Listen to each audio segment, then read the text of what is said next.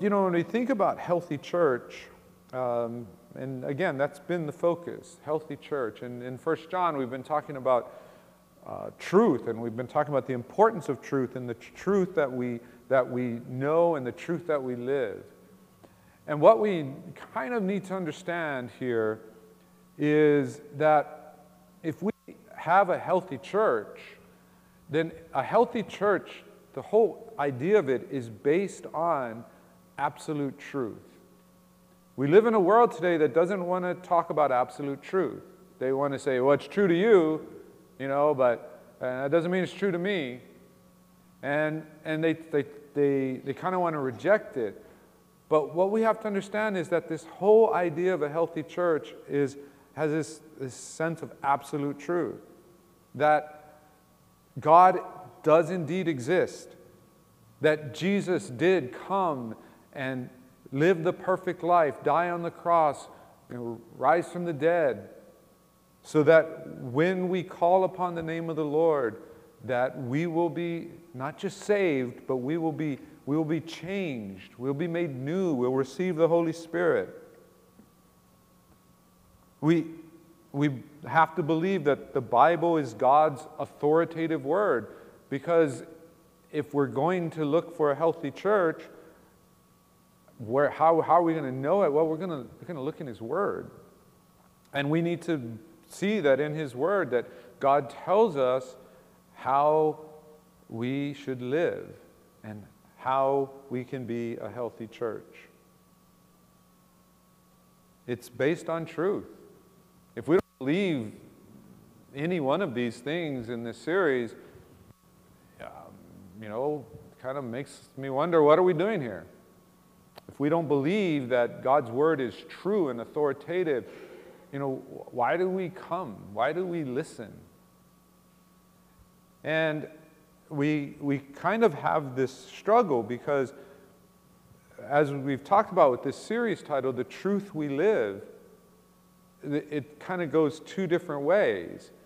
That if we believe in Jesus Christ and we believe that indeed, as he says, he is the way, the truth, and the life, that we're going to live constantly with how Jesus tells us to live. And yet we work really hard not to do that. If we look at the measure of a church, when we think about what the goals of a church are, when we think about how we feel about church and why we even come to different parts, you know, church or we join them, it doesn't measure up with healthy. We, it measures, it's always something. Just because, you know, something's big doesn't mean it's healthy. Just because something's small doesn't mean it's healthy. Just because something, someone, you know, a church has a, has a lot of different programs doesn't mean it's healthy. Just because you like it doesn't mean it's healthy. And we, we can think about food. You know, just because you like the food doesn't make the food healthy. You can try to make candy as healthy as you want, other than dark chocolate, which is healthy. Other than that, you can try to make it as healthy as you want, and it's not healthy, but you like it. You can try to think deep fried Twinkies or Oreos or ice cream or anything deep fried is healthy, but it's not even though you like it. And, you know, some, you know, we haven't done this recently, but, you know, sometimes when we have the young adult Bible study at our house, you know, there will be, you know, different kinds of food. There will be healthy food and not so healthy food. And it's kind of a test. Which one's going to run out first? Unhealthy almost always wins. And so it's not enough just to say, I like it. It's not enough just to say, it seems right. If we want to know what healthy is, we need to look at the Bible because we believe the Bible is God's authoritative word and it contains absolute truth. But see, a lot of people today reject absolute truth, but they can't escape it. If you didn't believe in absolute truth, you wouldn't really be able to function in this world. You believe certain things are absolute, that they are true. It's, you hear it in our language. We say things like always and never and none and cannot and must be. It's, if you're going to say that and then say you don't believe in absolute truth, you know, what are you saying? We obviously believe in that. If, if, if you tell your, you know, if you're trying to raise your child to free them from the bondages of absolute truth, right? And so you tell them um, that gravity thing, it works sometimes, but not all the time. So sometimes if you step off a 10 story building, you will plummet to the earth. But not all the time, because you know, there really is nothing absolute. Are you going to tell your kid that? Are you going to tell your kid, sometimes, you know, if you play in the streets and a car comes and hits you, sometimes it's going to hurt, but sometimes it's, who knows, it could maybe go right through you and never bother you at all. No, you, you, you live, you have to live with something like this is absolute, this is what happens. When, you know, one of my rules when our runners are running, especially if they're running on, you know, on, on in the sidewalks, streets, it's everything, it's the cars always win. They always win. I've never seen a car hit a runner and, and the car lost. The car always wins. So we know this. And yet we still want to say, like, well, you know, about these other things, about these other things, about, you know, God and about, you know, existence and purpose and all this other stuff. You know, that's, eh, there's no absolute there. What we're really doing when we do this is we're, we're trading the absolute truth of God for something else. We're either saying, absolutes do exist, but we can't know them. Okay? We can't know them. Which, by the way, is an absolute. You just said, we cannot know them. But, anyways, you've contradicted yourself, but at least you're saying they exist, we just can't know them. Sometimes the fancy word for that is agnostic. But the other thing we trade the absolute truth of God for is probably what most of us do, which is, and we never say this like explicitly, we always talk around it. But what we're really saying is, what I believe to be absolute is absolute. That's what we're really saying. Which, again, is contradictory because in and of itself, it's an, it's an absolute statement. But that's what we ultimately do. We say what we believe. So, on one hand, we'll say there is no absolute truth, but we cannot escape it. We could not otherwise function. And so, this is, you know, what John is addressing 2,000 years ago. He's talking to this church. And, and in this church, there had been some people in the church now. Just keep that in mind. These aren't outsiders coming in and, and talking about something. These are people that are in the church, but they've been influenced by something other than just Christianity. And either they had the influence before they, they came into the church or after they came into the church, but that influence is greater than, than Christianity in their lives. And so they were trying to make Christianity fit with these other beliefs. And of course, they could have just said, you know, nothing's absolute. They could have just, you know, said, you know, you know, you have your interpretation, I have mine. But as we talked about last week, truth matters. And especially when it comes to the truth of who Jesus Christ is. And John told us that last week. He said, This matters. And we unpacked a little bit of that last week, where we talked about how what you believe about Jesus tells you something about what you believe about salvation. That if you think salvation is just following the examples of Jesus and listening to his great teachings, and by the way, Jesus is a great example and he's a great teacher. In fact, the greatest example and the greatest teacher. But if you think that's what salvation is, if that's what you think Christianity is, is just following the teachings of Jesus or following the examples of Jesus, you don't understand what the Bible teaches about Christianity. Because, as we've said before, what the Bible fundamentally teaches about Christianity is that it is impossible for you to keep the teachings of Jesus or to follow Jesus' examples at the level you need to to be saved. It is not possible. It is impossible.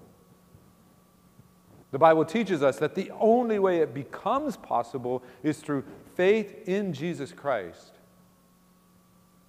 Faith in Jesus Christ that changes us, that makes it now possible. It's otherwise not possible. And so it matters. Truth matters.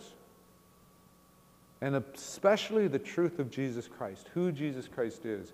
And what these false teachers were teaching is that Jesus Christ was, was not who Jesus said he was, and he's not who the apostles had said he was.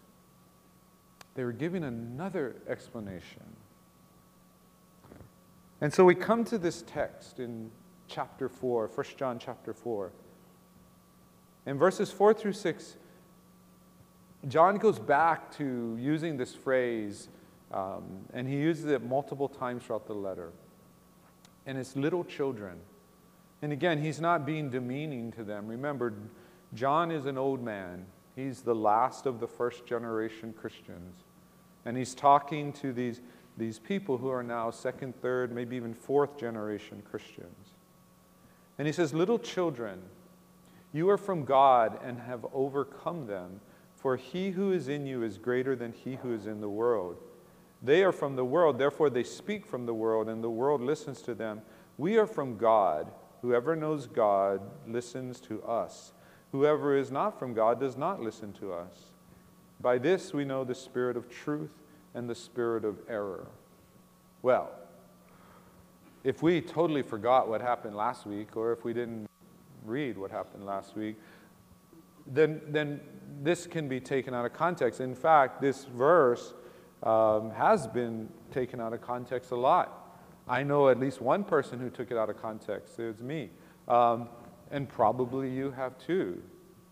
You might have said to someone, you know, who's going through a problem and a struggle, and you might have told them, you know, he who is, is in you is greater than he who is in the world. As though this is a, um, an expression about the power of Jesus and how the power of Jesus uh, you know, can overcome any of your problems. The power of Jesus can overcome any of your problems. But that's not what this Bible verse is talking about. Remember, if we're going to do good Bible study, we want to know what the Bible verse is about, not just take some nice little platitude that makes us feel good about ourselves and say, Jesus is powerful and he can overcome all my problems. Yes, he can. But that's not what this verse is about. And when we miss that, we actually miss the message that John is trying to communicate. It's an often misinterpreted verse. It's not about the, the power, it's not about the greatness of Jesus. Instead, what has he just talked about? He's talked about that the false teachers believe something wrong about Jesus, and he keeps appealing to this. He keeps appealing to this throughout his letter. He says, But you know the truth. And he's saying, You know the truth not because you've been taught it but because you've been changed. Because when you hear truth and then you, you know the experience of what God's Spirit has done in your life, you know what is true. That's what Jesus did for you. That is what's greater. He says, the truth of Jesus in your life is greater than the lies the world tells about him. He is doing something that we sometimes kind of don't want to talk about too much because it can be scary. And I'm going to tell you, it can be scary. It can be a slippery slope. But he's talking about experience. He's not talking about knowledge in our heads. Yes, there is knowledge in our heads, but he's talking about experience. He's appealing to them. He says, Do you know if you are a believer in Jesus Christ and Jesus did for you what he said he would do, then you have his spirit in you and you know you are not your own. You know that you've been made new. You know it. You've experienced it. That's what he's saying. He's saying if you really haven't experienced it, then it's just an intellectual thing. You've decided that of all the possible options, this one is the one you're going to choose, or the one that seems to make sense, or the one that you are willing to follow. You've decided that Jesus gives you, you know, the, the, the best example or, or his, he's helped you in, in, in your life through his teachings. But that's not Christianity. When I was growing up, it was very common to talk about a personal relationship with Jesus Christ. That was very common. And there was a good and bad meaning to that. The bad meaning was it was like it was an individual thing, like you get your own, I get my own, and you don't tell me anything about yours, and I won't tell you anything about yours, and you don't tell me anything about mine. We all have our little private, you know, individual relationships with God through Jesus. The correct meaning of that is that our relationship is not just to the words of Jesus, not just to the thoughts of Jesus, not to just to the, the pictures he left us in history, not just to the teachings of Jesus. But when we're Christians, our relationships are to the living person of Jesus Christ. It's personal. It's personal in that way. And it's I used to wonder, like, you know, because it was never fully explained to me why. Why is that? Why can't we just follow his instructions? But it's because, first of all, it's impossible. And second of all, if that's really what it was, we would quickly forget Jesus and just care about his teachings. And when you forget about Jesus and you just take his teachings, you take his words out of context. You take them out of the context of a personal, living Savior. You, you think that, oh, I can just take the words, and Jesus basically said, Do unto others as you would have them do unto you. That's all, that's all I need to know. And we take them out of the personal context. It's a personal relationship. It's not a relationship to words. It's not a relationship to stone tablets. It's not a relationship to rituals. All of those things can help us and do help us. But it's a personal relationship with Jesus Christ. It's different.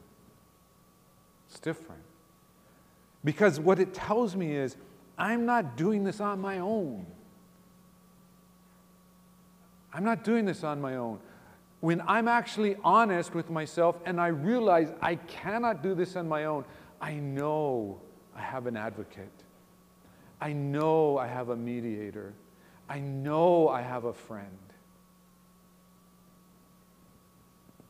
And He's going to do far more than what I could do on my own. John's appealing to the truth that they know. And as I said, that's kind of a dangerous thing because he could have easily said that and then they might have gone, I don't really know it. I don't, I don't really know that. Actually, those false teachers, that sounded kind of cool too. Kind of like it. That sounded true. John's, in some ways, could be seen as taking a risk. But he's not taking a risk. And the reason he's not taking a risk is because he believes these people that he's writing to really have been changed. And he believes it not just because he believes in God doing something supernaturally, but because he's seen it. He's seen it in their lives. He's known these people. He's talked with them. And he knows they've been changed. He's seen it. And so he can appeal to that. He can appeal to the truth that is in them. He can appeal to the work of Christ in them. And so Jesus is not just a man, not just a great example. And it's because they know. They know that the truth that Jesus has placed in them, He knows that that's greater than the lies that the world or the false teachers are trying to, to, to get them to believe. You see, it's a lot easier in our world if we just want to get along, if we want to make Christianity still be effective and helpful, but just get along, it's a lot easier to believe that Jesus is just a great man, that he's just a great teacher. That would be awesome because people would go like, "Oh yeah, yeah, yeah, we agree. He, he, great example, great teacher." They'd be good with it. But when you add to that that you cannot follow his teachings unless you give your life to him, it's too hard. That's what you close minded Christians believe. You're too much of an exclusivist. It'd be easier, but it would be wrong. You see, the lies the world tells about Jesus is not that he's terrible, but it's that he's good. In fact, that he's great. But they're not allowing him to be God. And they're not allowing him to be Savior. And they're not allowing him to be Lord. Well, this means that if this is going to happen, that as disciples, we do need to know the difference. We, we need to know the difference between the way of the world and the way of Jesus. We need to know that difference. And we need to know it not just because of knowledge, but we need to know it because of experience. Because we have experienced the working of the Spirit in our lives, and we know. Don't get me wrong, we need knowledge. If you've not gotten anything from the years I've been here, you should know that I believe we need knowledge. That's what it means to be disciples. But we also need to know the experience, and we need to see the distinction. And we also need to know that there is some overlap. When, when the world talks about what would be good, there is some overlap with what Christianity talks about what is good. And there can be some agreement. But there's this distinction. And the distinction is that if we're really going to, to follow the way of Jesus, then we love perfectly, unconditionally, all the time. And we love everyone that way our friends, our family, strangers, and our enemies. People we like and people we don't like. People we find comforting and people we find annoying, people who won't say anything no matter what you say, and people who will not shut up. All of them. We love them all. People who may become violent,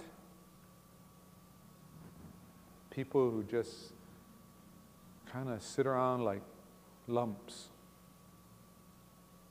Love them all perfectly, all the time. We don't live for self. We don't live for our kind. Do we love our kind? Do we love ourselves? Yes.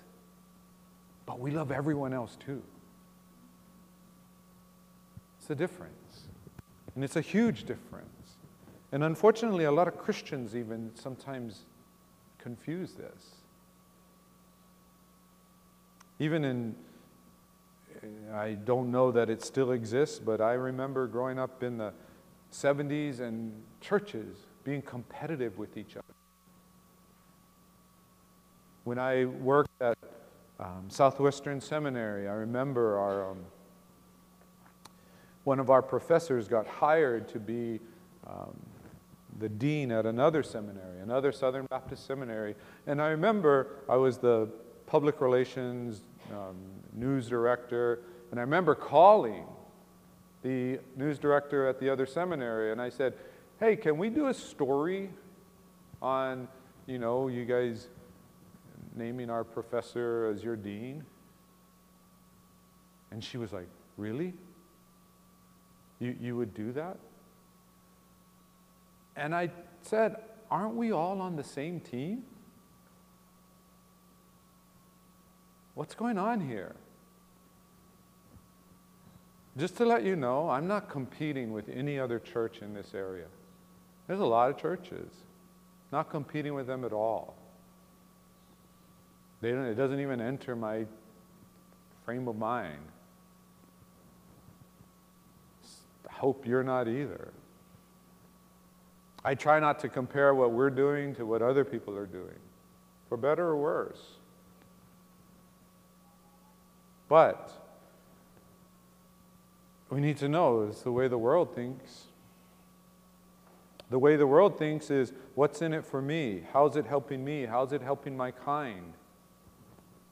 People choose churches based on what they like, their personal preference, what they get out of it. They don't choose churches based on the abundance of perfect, unconditional love and the ability to express the same to others. We need to know the difference. It's killing the witness of the church. I'm just going to be honest. Not, I'm not talking about our church in particular, although you know we're, we're part of it. But it's killing the witness of the Christian church. When they cannot be a distinction between the way the world operates and the way that we operate. And everybody thinks that's, that means music or that means programs or that means, you know, you know organizational structure. That stuff, secondary at best.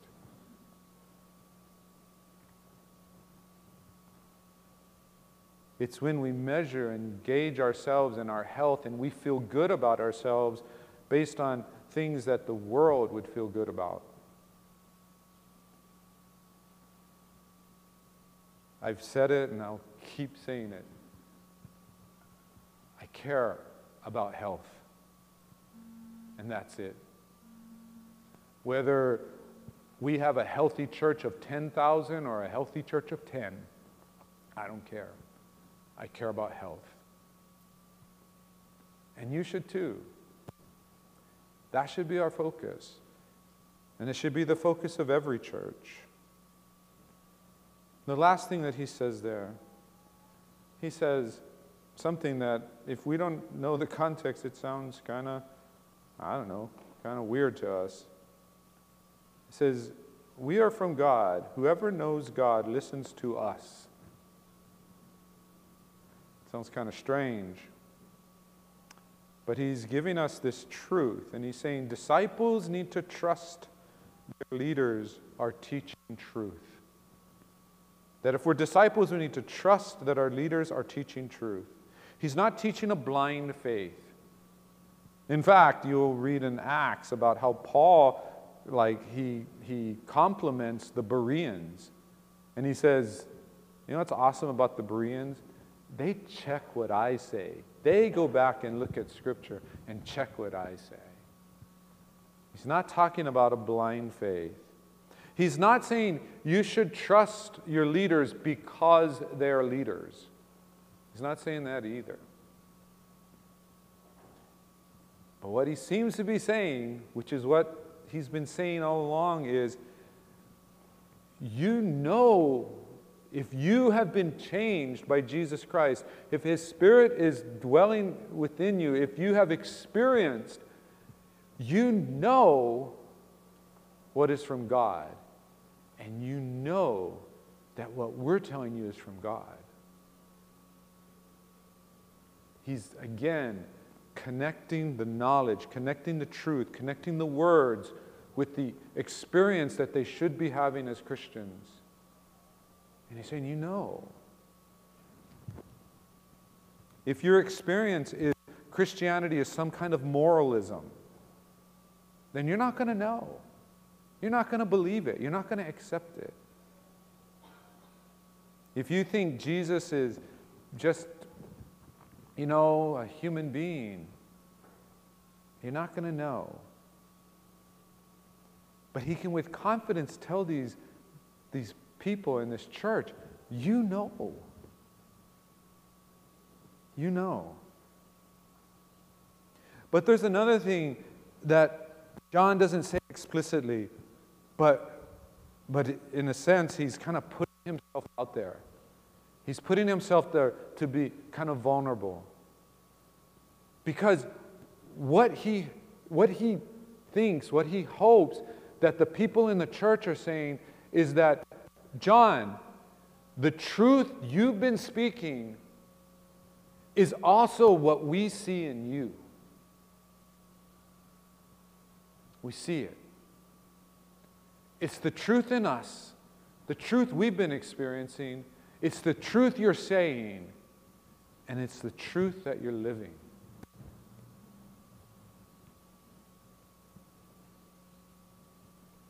And if any of that goes wrong for John, people aren't going to listen. If people don't really accept the truth, if people don't really experience the truth, if people don't see him living out and experiencing that truth. And again, we're not talking about perfection.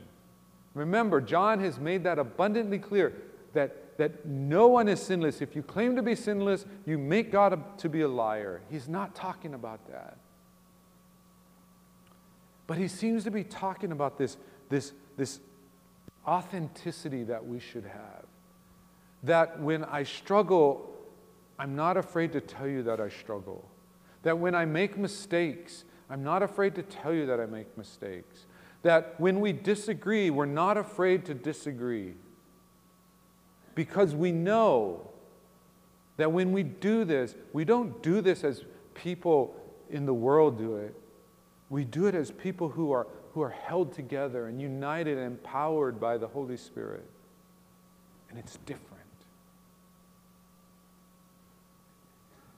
It's not me pretending I've got it all together. It's not you doing the same. We walk together honestly. And then we get to see the power of God. You know, uh, I talk about coaching a lot because I do coach, and, and, and, and I've told this before, but, but when, if we ever have a runner who comes to the team and they're already good, all the other runners think they're special, like they were gifted with incredible ability to run fast over long distances. But when they see somebody, when they see somebody who the first year they came out, they weren't very good. And, and they were hurting like everybody else. And they, you know, you know, couldn't run fast and struggled and, and had all the same kind of kind of doubts and everything and the pain, but they kept pushing, and in a year or two, they're the best. It's encouraging to them because they got to see the process. We don't get to see the process some of you went through and even what you're going through. We just see the product. But when we live this way, when we really understand that all of us, all of us are growing, all of us are developing, we can see the truth and we can see it alive. We can see it changing us. Do you know this? Do you know this presence of the Spirit in your life? Do you know the truth? And are you living it?